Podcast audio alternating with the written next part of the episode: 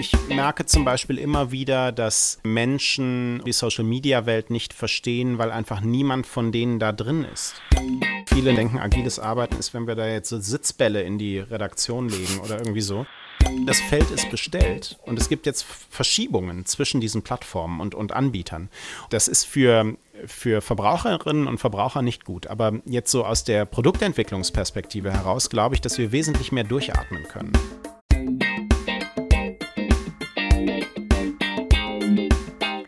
Hi, das ist der Yeet Podcast, der Podcast für Social Media in Glaube und Kirche.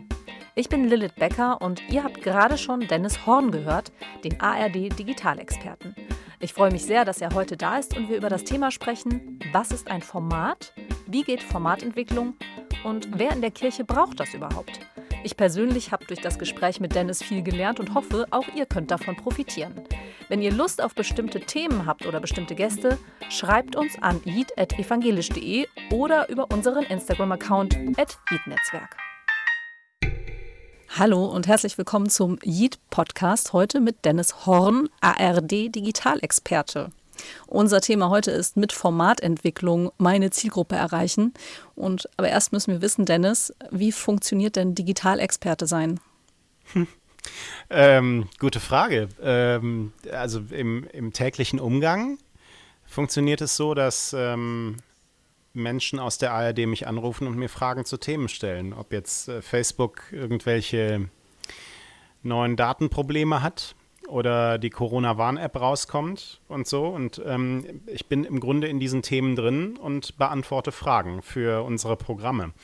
Und ähm, der Hintergrund funktioniert so, dass ich mich eigentlich laufend mit all diesen Dingen beschäftige, dass ich darüber berichte und schreibe und ähm, das einordne und in diesen Themen eben so drin bin, dass Redaktionen das dann auch bei aktuellen Geschehnissen kurz mal abrufen können.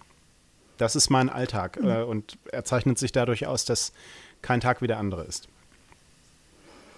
Hast du dich damit abgefunden, dass das so dein Alltag ist? Oder ist das manchmal so, dass du denkst, ey, ich bin hier nicht für alles da? Weil digital ist ja so ein Begriff, der kann man ja in ganz viele Richtungen verwenden auch. Mm, ja, also äh, es gibt natürlich Bereiche, die, die ich nicht abdecke. Also wenn es um, um Spiele geht, um Games zum Beispiel, ne, dann da bin ich raus, weil meine eigene Gaming-Erfahrung irgendwann mit Quake 2 endete und ähm, das ist sehr lange her und heute kaufe ich mir höchstens noch mal eine Nintendo-Konsole, um Zelda zu spielen und das war es. Ähm, und äh, wo es auch aufhört, ist ähm, eigentlich im, im Kolleginnen- und Kollegenkreis. Also wenn man irgendwas mit digital macht und ich beschäftige mich ja sehr viel mit gesellschaftlichen, politischen Fragen, ähm, rechtlichen Fragen, die da dranhängen, also so Dingen wie der Urheberrechtsrichtlinie, dem Netzwerkdurchsetzungsgesetz und solchen Schwarzbrotthemen und so. Aber ähm, tatsächlich ist die Wahrnehmung der Leute ja oft eine viel, viel breitere und dann kommen die Kolleginnen und Kollegen auf einen zu und fragen, kannst du mal den Drucker reparieren? Und dann, dann muss ich sagen, da habe ich ja auch keine Ahnung von. So. Aber ähm, eigentlich näher umrissen ist es Digitalkultur und Digitalpolitik.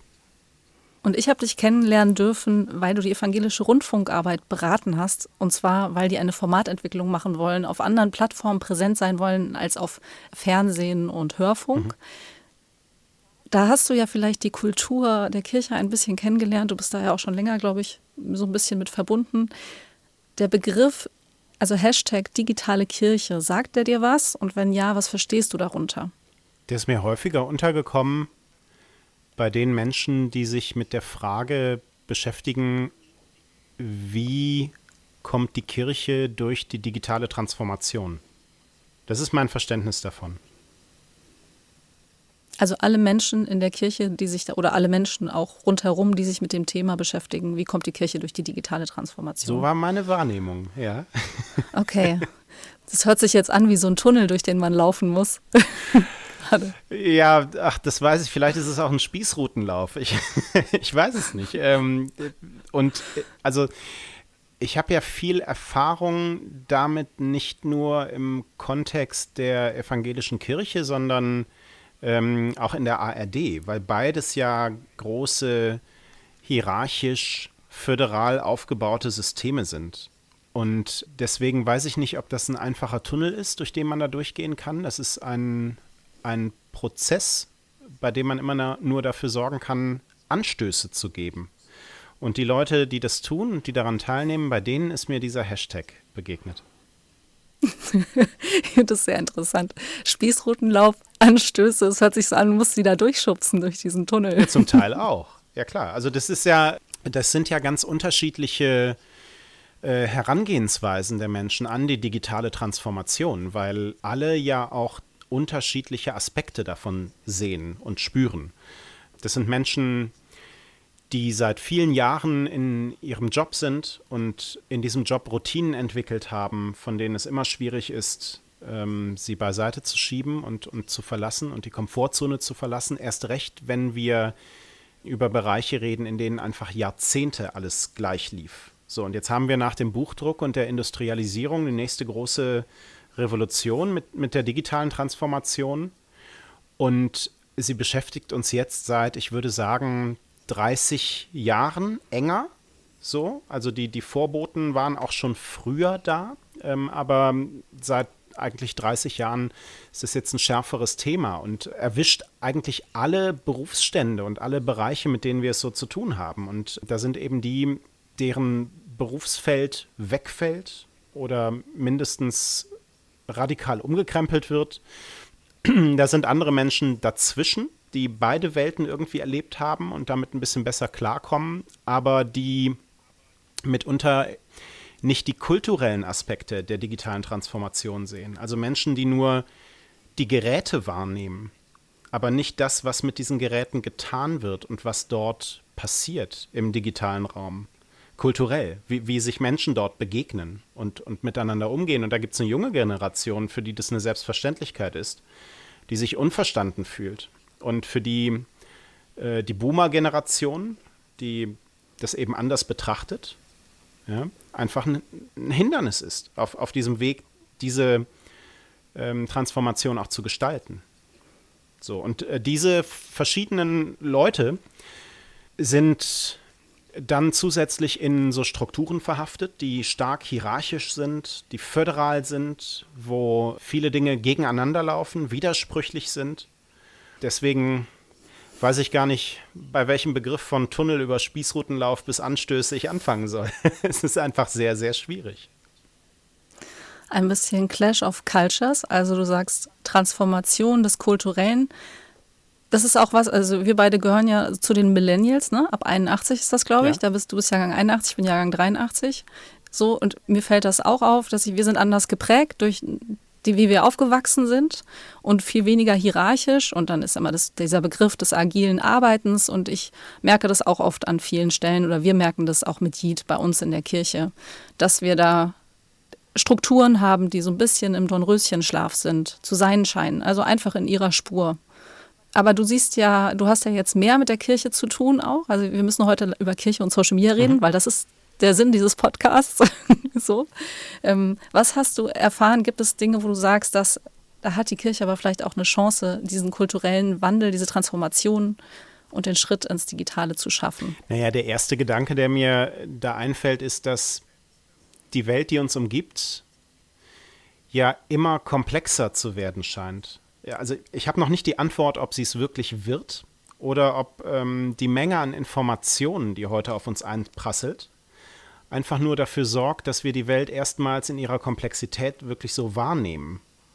Oder erstmals auf diesem Level wahrnehmen, wie wir das heute tun. Und Menschen suchen Orientierung.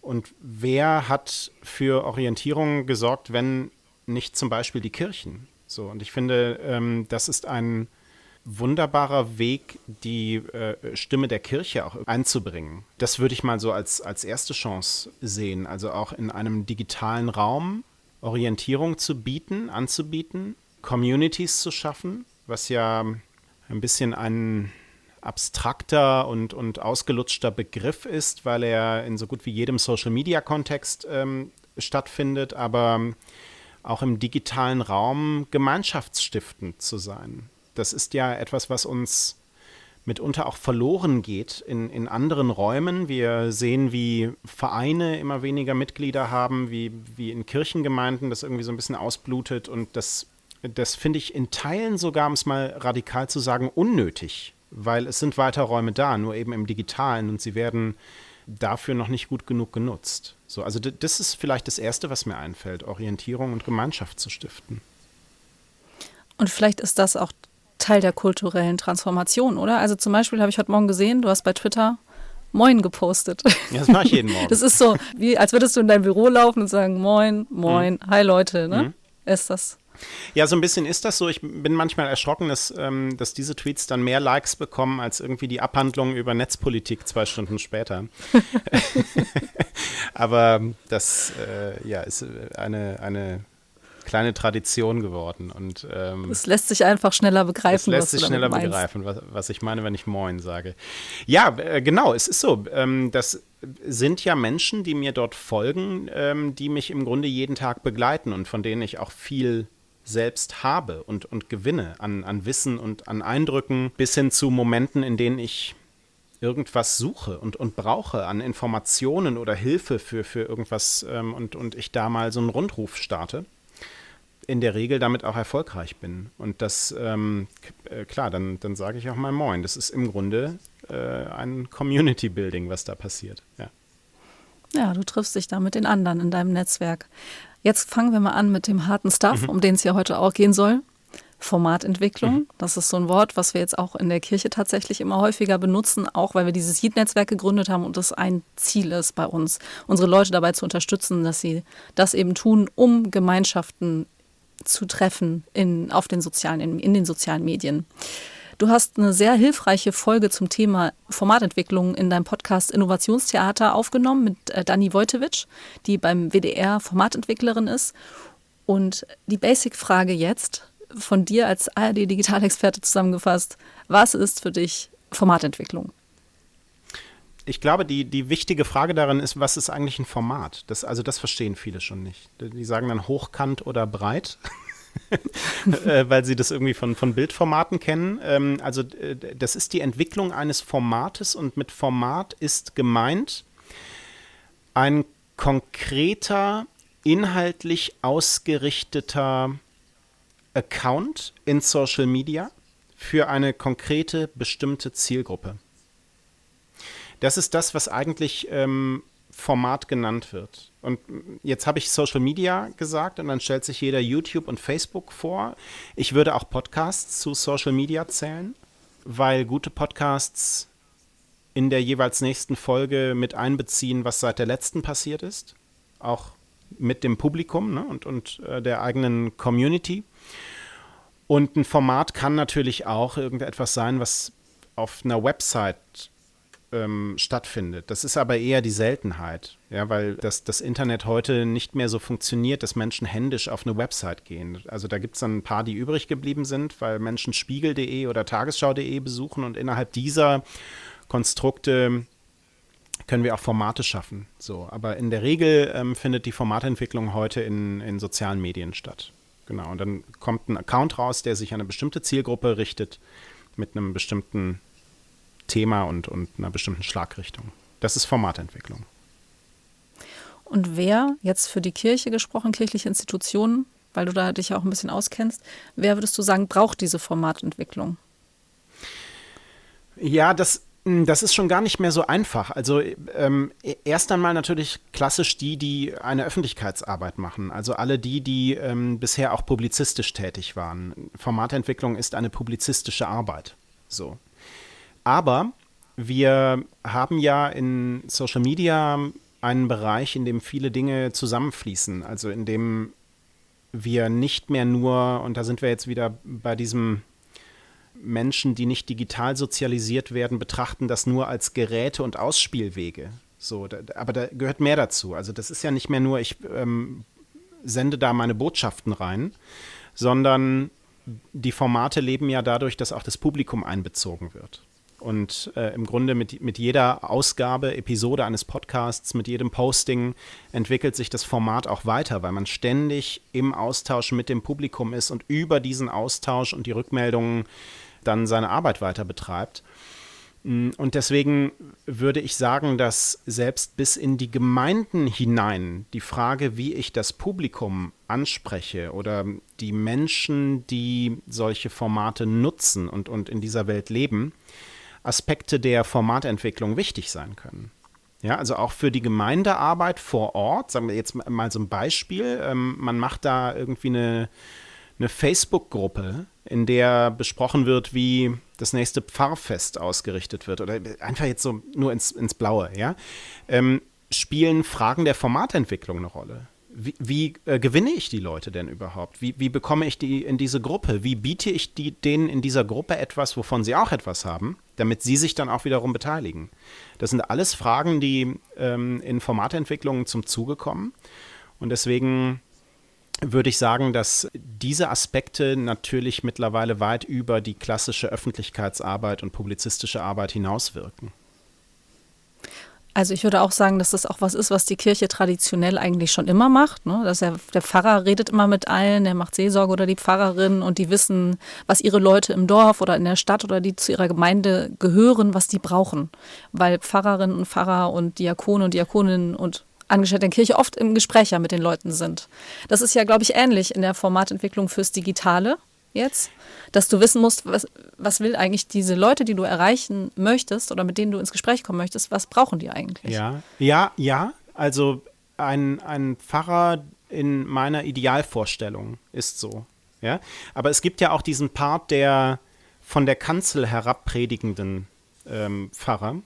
Und dann kommt es ein bisschen darauf an, jetzt, jetzt machen wir ein bisschen, fangen wir ein bisschen mit dem Bullshit-Bingo an, äh, mit welchem Mindset die da rangehen. Ja, also äh, habe hab ich auch in der alten Welt schon immer nur die sendende Haltung? Oder habe ich dieses Idealbild verkörpert, das du gerade beschrieben hast? So. Und beide Haltungen treffe ich auch im Digitalen, aber nur eine davon funktioniert. Was soziale Medien angeht. Ja, natürlich. Ja. Ja? ja. Also, ähm, Siehst du, ich wollte dich gerade fragen, ob es noch einen Bereich gibt, wo du sagen würdest, da ist die sendende Haltung echt angebracht. Also äh, es gibt ja den, den Bereich der Information. Mhm. Aber selbst Information findet ja je nach Format in verschiedenen Umgebungen statt. Also ja, also es wird ihn geben, weil es ja auch immer Leute gibt, die das einfach nur wissen möchten und die gar nicht das Interesse haben, sich zu beteiligen. Und deswegen können bestimmte Formate auch nur sendend aussehen. Also nimm die Tagesschau, die sendet ja nur. Selbst in Social Media. Ja, also das ist ja jetzt nicht, dass sie das Format über eine Beteiligung aufbaut oder so, ähm, sondern diese Beteiligung findet ja eher an Orten statt, wo das Interesse ein etwas Gemeinsameres ist. Deswegen gibt es mit Sicherheit auch weiter Platz für das nur Sendende. Auch das funktioniert dann vielleicht in der Ansprechhaltung etwas anders, weil man sich schon dieser dialogischen Umgebung bewusst sein müsste. Aber die Regel bei der Formatentwicklung ist eigentlich eine andere, nämlich dass wir in der Regel Formate haben, die eine Beteiligung auch mit sich bringen. Und es tut diesen Formaten auch besser, weil wir darüber sehr viel schneller auf sich ändernde Bedürfnisse im Publikum reagieren können und sie überhaupt erst feststellen. Ja, also jemand, der nur sendet, hat überhaupt keine Antenne dafür, dass das, was da gesendet wird, möglicherweise nicht mehr in dieser Form so gefragt ist. Bei Formaten, die auf die Beteiligung des Publikums setzen, ist das eher gegeben. Da merke ich das sehr viel schneller. Und das ist jetzt die Theorie. Und das könnte, hört sich ja eigentlich ganz leicht an, ne? Mhm. Leute mit Leuten sprechen, Leute beteiligen.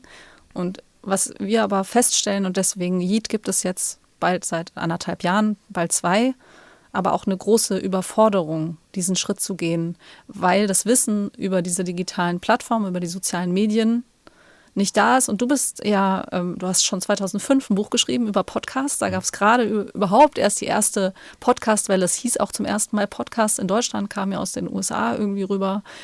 Und äh, du guckst schon immer so ein bisschen in die Glaskugeln. Ist, glaube ich, auch deine Aufgabe innerhalb der ARD, in diesem Innovation Hub, zu gucken, was kommen da für Entwicklungen. Und in der Kirche ist oft eher so, oh Gott, da hinten läuft eine Entwicklung, schnell hinterher und Schritt halten. Wie meinst du, kann das gelingen, auf, auf die Höhe zu kommen, mitzulaufen und nicht hinterher zu rennen? Ich glaube, das sind mehrere Dinge, die eine Rolle spielen.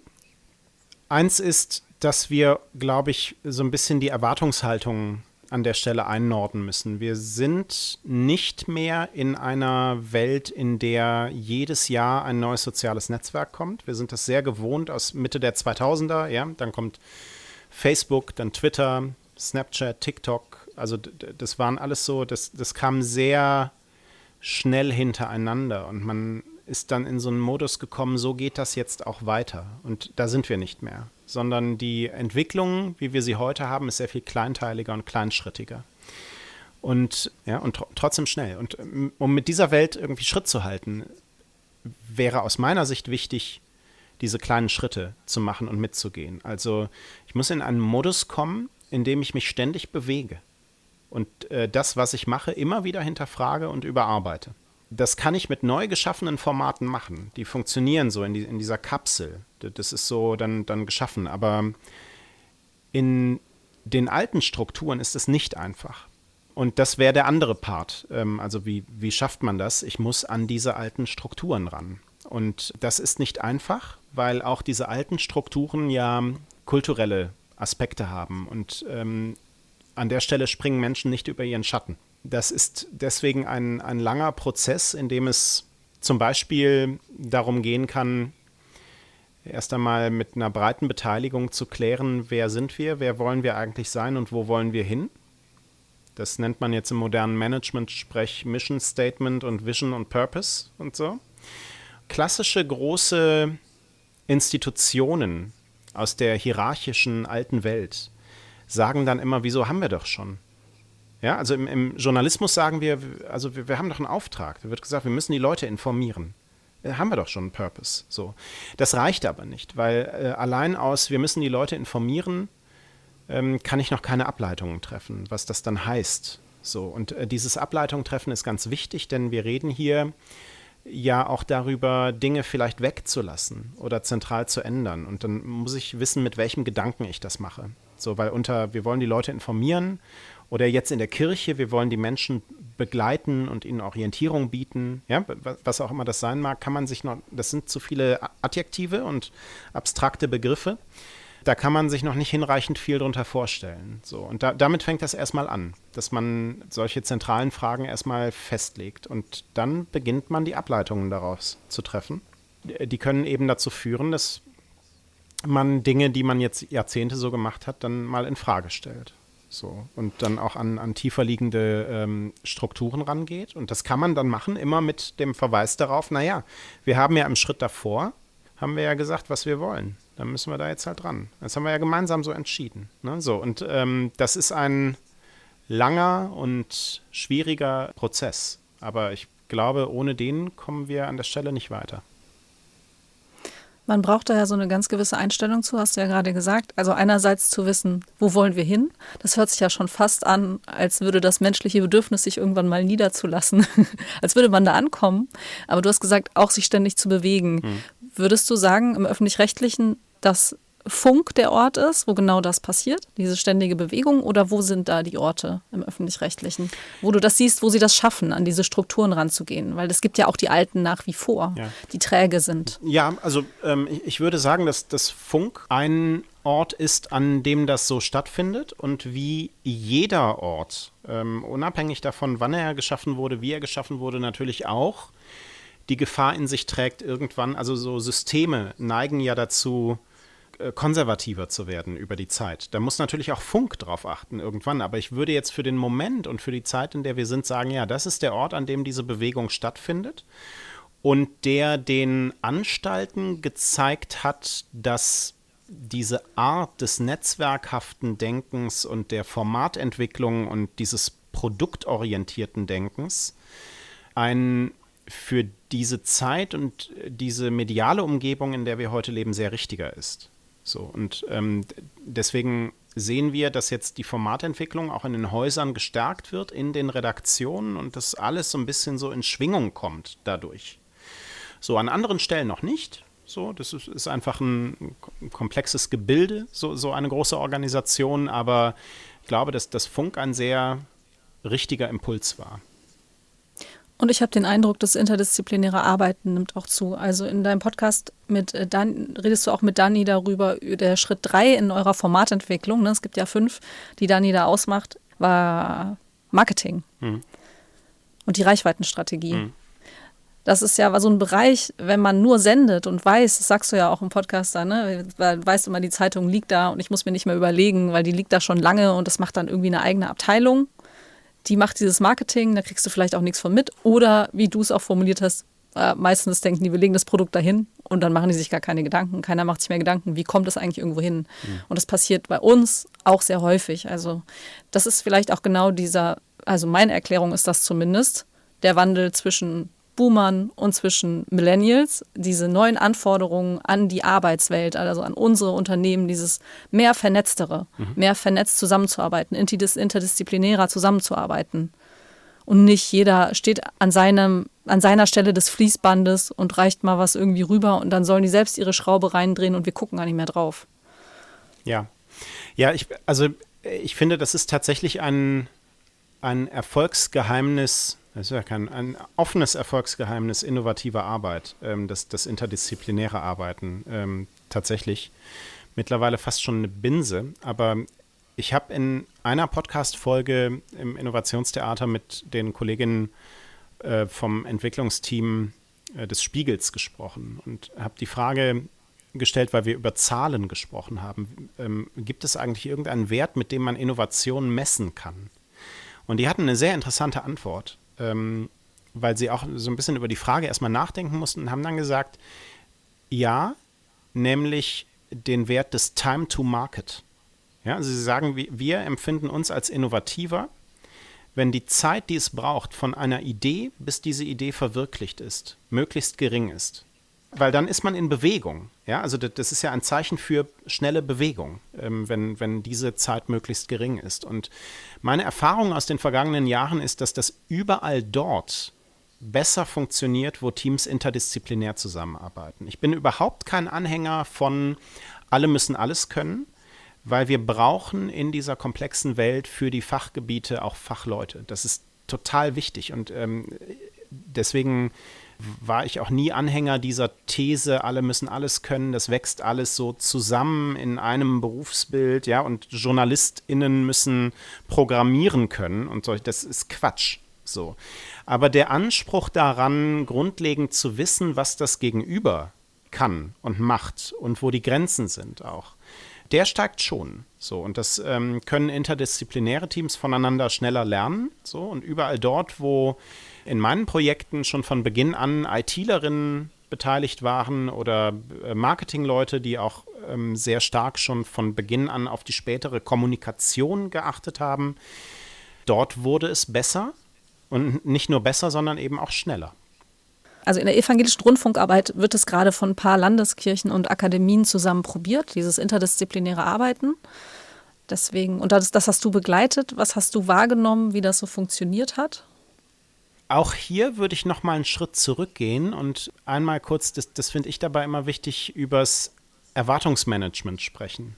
Ja, also wenn wir jetzt eine Organisation haben, in der solche Dinge das erste Mal ausprobiert äh, werden, dann wäre für mich die, die wichtige Frage, was wollen wir damit eigentlich bewirken? Also ist die Erwartung wichtig, dass da jetzt das perfekte Produkt rauskommt? Oder ist sie richtig, die, die, diese Erwartung? Oder geht es hier erst einmal darum, Menschen mit neuen Methoden in Bewegung zu bringen? Und diese Bewegung kann dann dazu führen, dass man sieht, man hat jetzt diesen Verlauf einmal so durchgemacht, man sieht, was funktioniert, wo man vielleicht noch anders vorgeht und dann funktioniert das Produkt nicht so gut, aber man weiß jetzt, was, ne, an welchem Stand sind wir und, und äh, wo müssen wir Dinge anders machen. Und dann macht man sich schneller und einfacher auf den Weg, sowas nochmal zu machen, weil man kennt den Prozess jetzt schon, man kennt die Abläufe und so weiter. Ähm, und mit jedem Mal, dass das passiert, wird man besser. Und irgendwann merkt man, dass es am Anfang gar nicht um dieses eine Produkt ging. Denn so war übrigens bisher ja oft auch unsere Denke. Ähm, also man, man schafft etwas und das bleibt dann. Und darum geht es jetzt nicht mehr, sondern es geht erst einmal darum, in Bewegung zu kommen, um aus dieser Bewegung heraus Dinge zu schaffen, die für den Moment die richtigen sind. Und in Bewegung zu bleiben, um diese Dinge dann weiterzuentwickeln. Und, ähm, time to market. Time to Immer market. schnell raushau ja? raushauen. Genau. Und ähm, also man, man, kennt das ja auch aus der, also die Softwareprogrammierung funktioniert ja auch so. Ja, also dass man sich das so vorstellt wie ein Programm, das erscheint und dann kommt aber nach zwei Wochen kommt auch schon das erste Update. So, so geht man dann immer weiter vor. Und meine mh, Erwartungshaltung an so einen Prozess ist diese. Ja, also dass, dass man erstmal die Leute in Bewegung bringt. Und ähm, das hat gut funktioniert. Das ist eine, eine große Methodenfrage. Also wie geht man daran? Wie nimmt man die Leute mit und äh, lassen die sich darauf ein? Das war schon meine Wahrnehmung. Das ist übrigens generell heute meine Wahrnehmung, dass Menschen gar nicht mehr die Notwendigkeit anzweifeln, dass da Dinge getan werden müssen. Also dass diese Diskussionen, wie ich sie vor 15 Jahren oder so mal geführt habe, ne? so dieses das Internet ist auch nur eine vorübergehende Erscheinung und, und das ist ja eher so ein Witz, den manche Leute immer machen, aber es gab Leute, die haben das so gesagt. So, ne? und, also wird sich die, nicht durchsetzen. Wird ne? sich nicht durchsetzen. Ja, so. Und, ähm, und, und Blogger sind ja keine Journalisten, so all diese 2000er-Diskussionen, das sagt heute keiner mehr. Also es ist allen klar, was für eine Relevanz das hat und wie wichtig es ist, dass sich das Haus digital transformiert. Aber die Leute haben die Werkzeuge nicht dafür. Und mein Eindruck war, dass ähm, an den Stellen, an denen ich das jetzt miterlebt habe in der Kirche, dass das gut funktioniert. Hm. Ja, ich nehme das auch wahr, dass in vielen Stellen Bewegung ist und mhm. Corona-Pandemie hat es auch befördert, dass die Einsicht noch mehr gewachsen ist. Also ja. und du sagst, vor 15 Jahren haben wir diese Diskussion gehabt, aber ich nehme das jetzt, war das ja eigentlich erst seit knapp zwei Jahren jetzt nicht mehr so viel Diskussion darum geht, ja. gibt. Ja, also ich nehme Bewegung übrigens ist für mich jetzt auch kein Selbstzweck. Ja, also das, das muss natürlich am Ende dazu führen, dass ähm, Angebote herausspringen, die von Menschen genutzt werden. So, aber die, die springen eben nur heraus, wenn wir uns dorthin bewegen. So, ne? Und deswegen glaube ich gleichzeitig, dass da noch ein weiter Weg auch äh, vor der Kirche liegt. Ja, das, das weiter so zu verfolgen, das wird dann nie aufhören. Und das ist natürlich auch in Zeiten, das ist ja wahrscheinlich bei öffentlich-rechtlichen genauso, wenn du sagst, das äh, Geld äh, wird weniger, weil weniger Kirchensteuerzahler da sind das heißt, du musst natürlich mit dem Geld, was du hast, immer nachweisen, dass du verantwortlich damit umgegangen bist. Das kannst du, wenn du ein erfolgreiches Produkt hast. Dann kannst du sagen, hier, schaut mal, was wir haben, das hat funktioniert. Das widerspricht sich ja so ein bisschen. Mhm. Das ist wahrscheinlich dieser Spießrutenlauf, von dem wir am Anfang gesprochen mhm. haben. Du läufst, du läufst durch diesen Tunnel, willst in Bewegung sein und dann zack, kommt jemand von der Seite und sagt, das hat nicht funktioniert. Ja. So. Ich habe in einem Radiosender gearbeitet, in einem privaten Radiosender, da kam dann immer jemand von der, von der Betriebsgesellschaft so, und der fand immer das, was wir da online gemacht haben, fand er nicht so gut. Ja, der, der, hat nur auf die Zahlen geguckt. Und er hat, glaube ich, in jedem dieser Gespräche, die er mit dem Chefredakteur und mir geführt hat, irgendwie zehnmal die, die Formulierung unterm Strich verwendet. So, und so, also ich weiß bis heute nicht, wie man Menschen, die so denken, ähm, das beibringen kann. Hab, also bis darauf habe ich bis heute keine Antwort ich muss mir Verbündete suchen, die verstehen, dass dieser Prozess dieses sich langsam voranbewegens und äh, Ideen zu generieren und verwerfen, wenn sie nicht funktionieren und dieses ständigen in Bewegung sein, dass dieser Prozess sein muss. So, da muss ich mir Verbündete suchen. Und das sind nicht die Leute, die ähm, in Gesprächen eben zehnmal sagen, äh, unterm Strich ist es aber so und so. Das, das habe ich auch erlebt und das ist schwierig gegen dieses Argument anzukommen äh, von Menschen, die direkt Ergebnisse sehen müssen. Ich brauche dafür einen langen Atem, äh, weil ich hier in, in, im Grunde in der Organisationsentwicklung tätig bin. Und das, was ich in der Organisationsentwicklung tue, wirkt sich nicht direkt auf die Zahlen aus. Da bin ich bis heute ratlos, verfolge eigentlich das Prinzip Hoffnung, dass sich der Gedanke, so vorzugehen, und dass es sinnvoll ist, so vorzugehen, festigt. Kulturelle Transformation. Das ja, ist dann wieder, ne? Das ist ja, die also Fehlerfreundlichkeit also, zu haben, Fehlerfreundlichkeit, dass Leute ausprobieren. Genau, ja. agiles Arbeiten, ja, also was, ähm, äh, was ja auch so ein Begriff ist, äh, von dem viele nicht die enge Vorstellung haben, mit dem dieser Begriff eigentlich definiert ist und dann denken, agiles Arbeiten ist, wenn wir da jetzt so Sitzbälle in die Redaktion legen oder irgendwie so, ähm, sondern dass, ähm, dass es im Grunde darum geht, schrittweise vorzugehen in einem Umfeld und in einer Entwicklung, die eben nicht mehr so funktioniert, dass wir heute wissen, wie die Welt in fünf Jahren aussieht. Und wenn wir das nicht wissen, dann können wir auch keine Fünfjahrespläne mehr machen, sondern dann müssen wir eben unsere komplette Art zu arbeiten umstellen auf ein System, das in ähm, unruhigen Gewässern gut funktioniert. Und das ist dann agiles Arbeiten. Eigentlich eine recht banale Geschichte, aber die Formatentwicklung und, und das, was wir gerade besprechen, hat einfach viele Anleihen zu dem, weil es einfach nur ganz banal darum geht, schrittweise vorzugehen. Das hat, fand ich vorhin richtig schön, was du gesagt hast. Hat mich total entlastet, als du gesagt hast, dieses äh, schnelle Plattformwechsel, dass der jetzt erstmal vorbei ist. Ich, äh, letztes Wochenende äh, war ich bei einer Veranstaltung, da hat jemand zu mir gesagt, ja, fünf Jahren ist Instagram auch tot, genauso wie Facebook. Und dann, was kommt dann? Ja, weil man immer noch ähm, das, äh, das StudiVZ und was ihm widerfahren ist im, im Hinterkopf hat und MySpace und so. Ja, aber guck mal, was waren die letzten beiden großen neuen Plattformen, über die wir gesprochen haben? Was war das? Kannst du dich erinnern? TikTok, Instagram, Snapchat? Genau, ja, TikTok und Snapchat. Und diese Plattformen waren, bevor sie so ihren großen Durchbruch hatten, der jetzt auch wieder ein paar Jahre hinter uns schon liegt, waren die schon jahrelang bekannt. Also die waberten schon rum die, die ganze Zeit. Also es war spürbar, dass die irgendwas in sich tragen. So TikTok gab es vorher als, als Musically, ja, und ist dann in TikTok aufgegangen. Und äh, Snapchat gab es so und äh, dann hat schon Facebook versucht, Snapchat aufzukaufen und, und dessen Gründer wollte das nicht. Jetzt im Nachhinein betrachtet wäre es gut gewesen für ihn, aber und diesen Status, also dieses vorher jahrelang Rumwaberns, hat heute kein Angebot mehr. Da gibt es nichts mehr, was, äh, was da irgendwie so im Raum ist, sondern äh, die großen Plattformen, Google, Facebook, sogar Twitter, ähm, verstehen sich mittlerweile sehr gut darauf, Konkurrenz vom Markt wegzukaufen, wenn sie merken, die bedienen irgendeine Flanke, die wir nicht bedienen. Die bieten Lösungen für Menschen, die sich dann vielleicht bei uns abmelden, weil sie dort besser bedient werden. So, und äh, das wird vom Markt gekauft. Oder wie bei Snapchat, Instagram nimmt sich die zentrale Funktion und kopiert sie ganz einfach.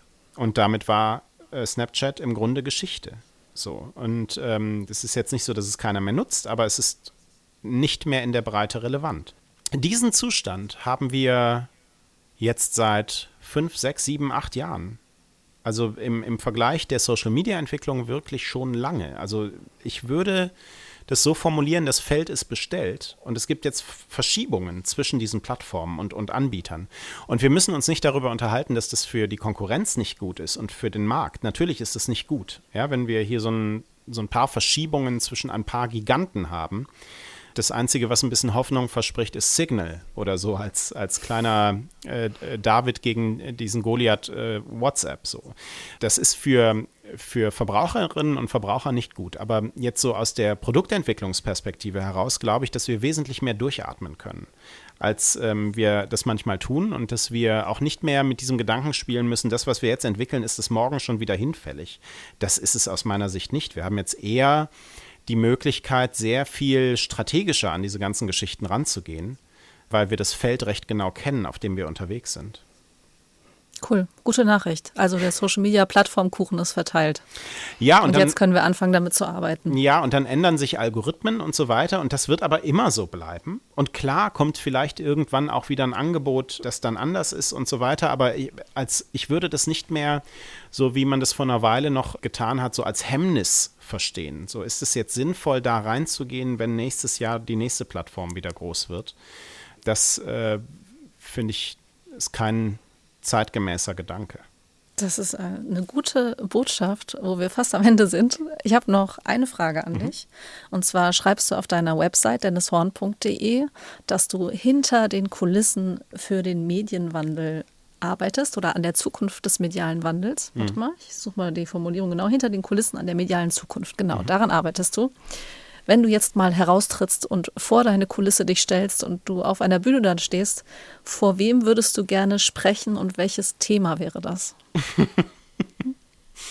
Oh Gott, ich weiß gar nicht, ob das das eine große Thema ist oder ob ich nicht immer so kleinere mal, mal anreißen wollen würde.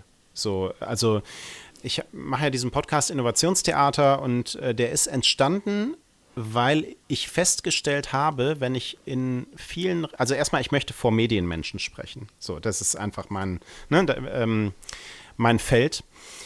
Wenn ich mit Redaktionen spreche, ich treffe immer wieder auf dieselben Gedanken, Fehlannahmen. Also ich merke zum Beispiel immer wieder, dass Menschen oder dass Redaktionen die Social-Media-Welt nicht verstehen, weil einfach niemand von denen da drin ist. So, also würde ich über das Ausprobieren sprechen, wie wichtig das ist und wie, wie wenig Aufwand das eigentlich macht. Also ich kann mir, wenn ein neues Produkt, eine neue Plattform rauskommt oder so, es dauert zwei Stunden, dann habe ich das verstanden und das reicht, um später darüber mitzureden. Das ist nicht kein Buch mit sieben Siegeln, das geht alles so.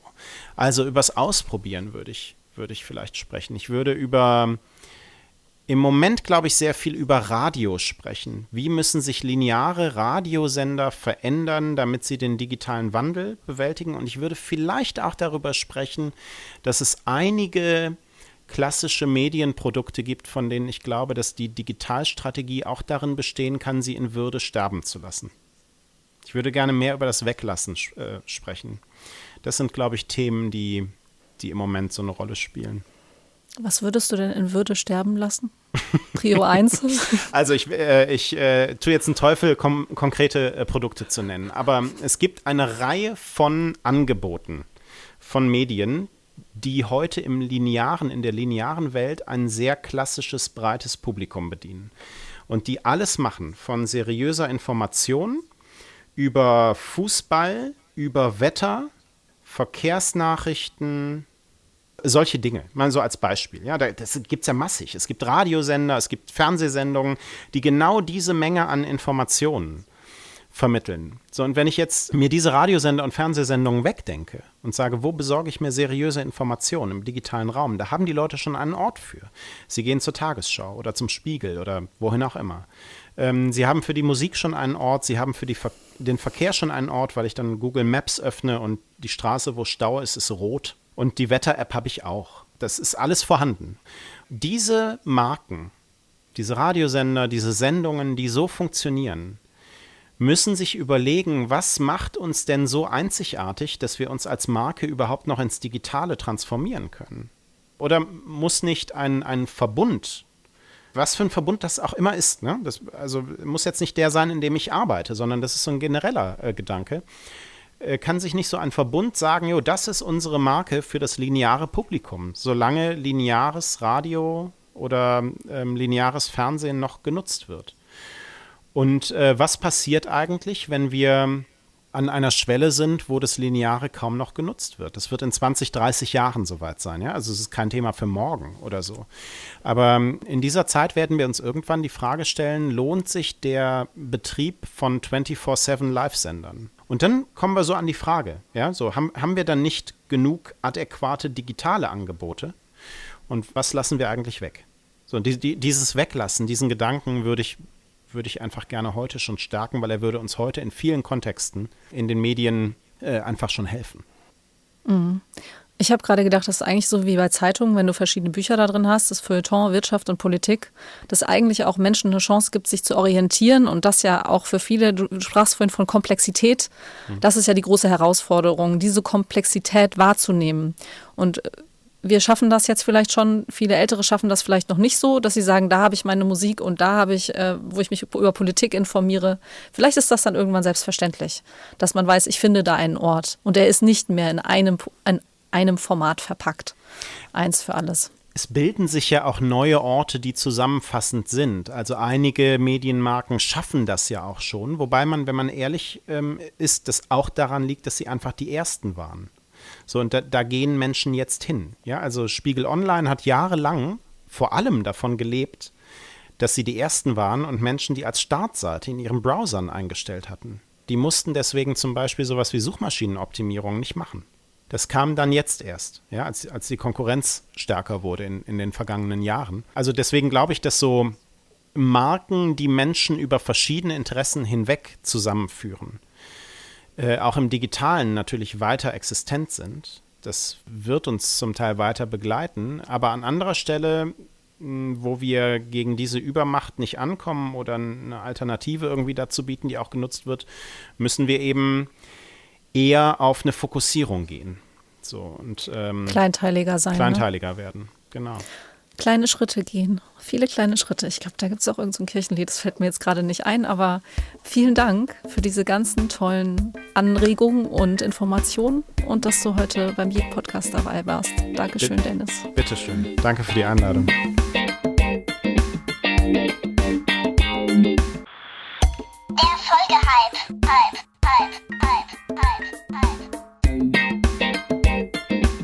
Zusammen, ich bin Sarah. Ihr findet mich unter Moyomi auf Instagram und ähm, ich bin Host mit meiner lieben Kollegin Thea des Podcasts United in Mission.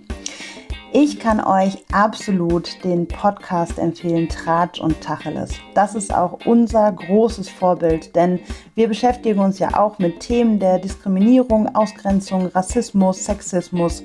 Und ähm, das macht Tratsch und Tacheles auch, aber Sie kriegen das total gut mit Popkultur zusammen, beziehungsweise ähm, neben Popkultur so ein bisschen auf den Prüfstand ähm, gucken, wie menschenfreundlich das eigentlich ist und sagen, dass Tratsch ja auch immer politisch ist. Und ähm, ich muss euch sagen, nach jeder Folge geht es mir richtig gut. Ich lache, äh, beim Joggen höre ich den häufig und ich muss manchmal so lachen, dass ich anhalten muss, weil es einfach total lustig ist, obwohl die Themen total ernst sind. Also absolute Empfehlung für Tratsch und Tacheles.